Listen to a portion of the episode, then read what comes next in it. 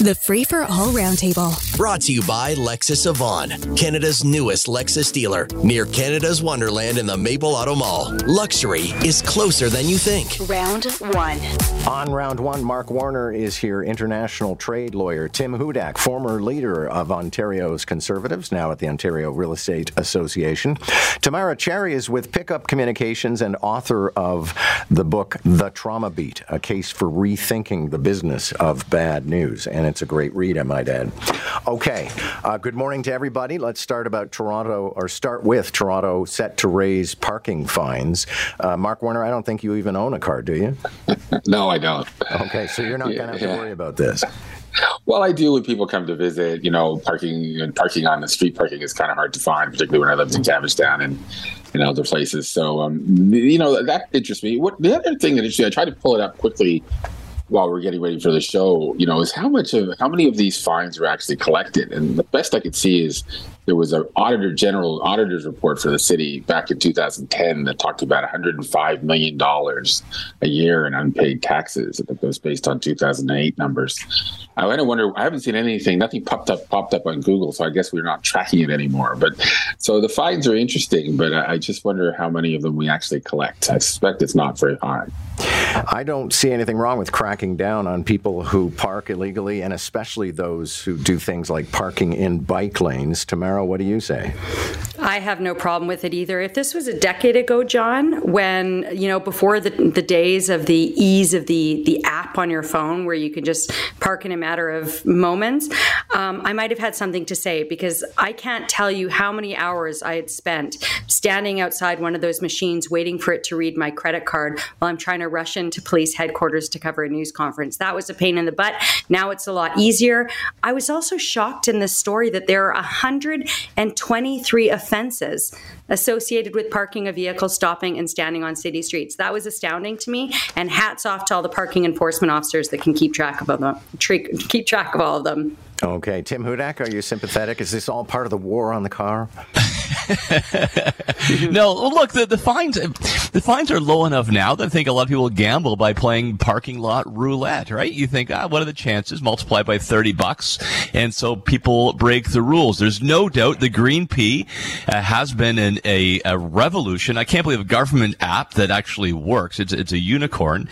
Love to see that expanded to private parking lots anyway. So that makes it easier. So yeah, I'm all, all for that, John. Let me one up it a little bit. I will continue my call. I know John Moore supports this of a sort of level B police officer that would actually go after live happening traffic problems. People block the box regularly. The number of drivers who are so important compared to everybody else that tie up lanes and trying to make a left-hand turn, ramming through intersections or crosswalks. I love to see more tickets done in that direction by having more live bodies enforcing traffic violations on the streets. Yeah, I'd like to see it be almost like a Harry, excuse me, a Harry Potter wand, where you know one of those traffic wardens could just point at your car and that's it. You're blocking the box. Here's a fifty dollar ticket. Okay. Speaking of parking, uh, you get into a lot of aberrations when it comes to people with disability uh, stickers or pockets or whatever we're going to call them. And one of those situations is unfolding in downtown Toronto where somebody has parked a motorhome for weeks, but because it has one of these things on the dashboard, they can't be punished and they can't be forced to move it. Tim Hudak. Well, I, I, I had two takes on this. I mean, no, number one, you, you gotta follow the rules, and the, the staff at parking uh, enforcement and city council should have have the guts to actually put an end to this. The notion that they could, you know, wiggle and jiggle the motorhome a few feet every day and maintain that parking spot, the disruption it causes uh, in the neighborhood, and just cause people to ignore the rules uh, in the first place. I will say to this Beth Clinton, who has come up with this idea that she's managed to outfox the city hall staff, maybe we should give her a better job, like another job. She she helps solve so many city issues. If she can find ways, John, to work around the parking rules for this long and keep that motorhome running without any kind of enforcement, maybe she's due for promotion to solve some real issues. Tamara Cherry, maybe I get irritated by things too easily, but this get out of jail free aspect of these disability signs drives me crazy. And this has not been a matter of weeks, John. It's been a matter of years. Maybe it's been on and off oh, ever since then. But um, in the Toronto Star, I think it was Jack Lakey that wrote this. Um, he he said that he's been looking into this since 2001, I believe. So I would really love to hear from the owner of this luxury motorhome. Is she really this entitled? Because I'm having a really hard time wrapping my head around someone being that level of entitled. Or is there more to this? Like I I don't think that she should get a free pass because she has a disability parking pass. If anything, we should be cracking down more because every day that she's parked there, every hour that she's parked there beyond what she should be, um, that's somebody else who's not able to park in that spot who might have a disability pass and who's needing to go run a quick errand down on Gerrard Street. So I, I think that this does seem ludicrous, but I'd really love to hear from the owner because I just, I, it's astounding to me that somebody could actually be this entitled. Yeah, Mark Warner, you can pretty well do anything you want if you have one of these passes, and that includes blocking live lane, lanes of traffic. Yes, but of course, if you do have a disability, you know, parking three feet out from the street uh, on a curb that's uh, not slanted is a problem. So I, I, I, the way we put the biking lanes in, I just, I don't know, I don't know how we sort of, you know, you have two objectives. You want to be for accessibility, you want to be for bike lanes. You got to figure out a way to do it, and whatever we've done in Toronto doesn't do it. So I, I sometimes have to laugh. It's like it's ludicrous. I spent a lot of time last year around Mount Sinai, and I just thought, oh, so you got a hospital, so you're coming down University, and you got this bike line. Where exactly are people supposed to park as they pull up? And let people off and they're coming out with a wheelchair or a, uh, um, you know whatever it is their uh, mobility device they have. So, um, so I, I, you know anybody who challenges the nonsense, this sort of nonsense in whatever way, I'll, I'm for them. But there's not enough in this story for me to really make sense of it. To be honest with you, John, I read it and I typical Toronto Star story. I nice, okay, fine. I don't have enough detail to make an opinion on it really. So the ArriveCAN scandal, two aspects to this. Justin Trudeau doing his best Paul Martin impersonation yesterday. Remember him saying, "I am mad." As hell that somebody did this. Uh, so Justin Trudeau saying, we're going to get to the bottom of it. And the conservatives say, we sure are. We're going to get those two people from that private firm and they're going to be dragged into parliament to testify. Uh, Tamara Cherry, I'll start with you on this one. I think this is just, once you get into a pattern of mismanagement and scandal, you can't break out of it. Yeah, I agree. And he's mad as hell that the Globe and Mail has done another stellar job in their investigative journalism to uncover this this level of atrociousness. Um, I would also like to hear from those two people, um, and I have a feeling that we probably will, whether it is in a committee on Parliament Hill or in the pages of the Globe and Mail. Who knows? But I am paying close attention, and this definitely does not bode well for Prime Minister Trudeau as he heads towards what everybody is expecting will be a losing year for him. Mark Warner, if these people are running a business that is on the up and up, then they should testify. No, it's, it's such a strange story, but the, the, I go back to the principle of ministerial accountability. You know, Justin Trudeau uses that passive voice. You know, some rules were broken and people will be. Well, what about the minister?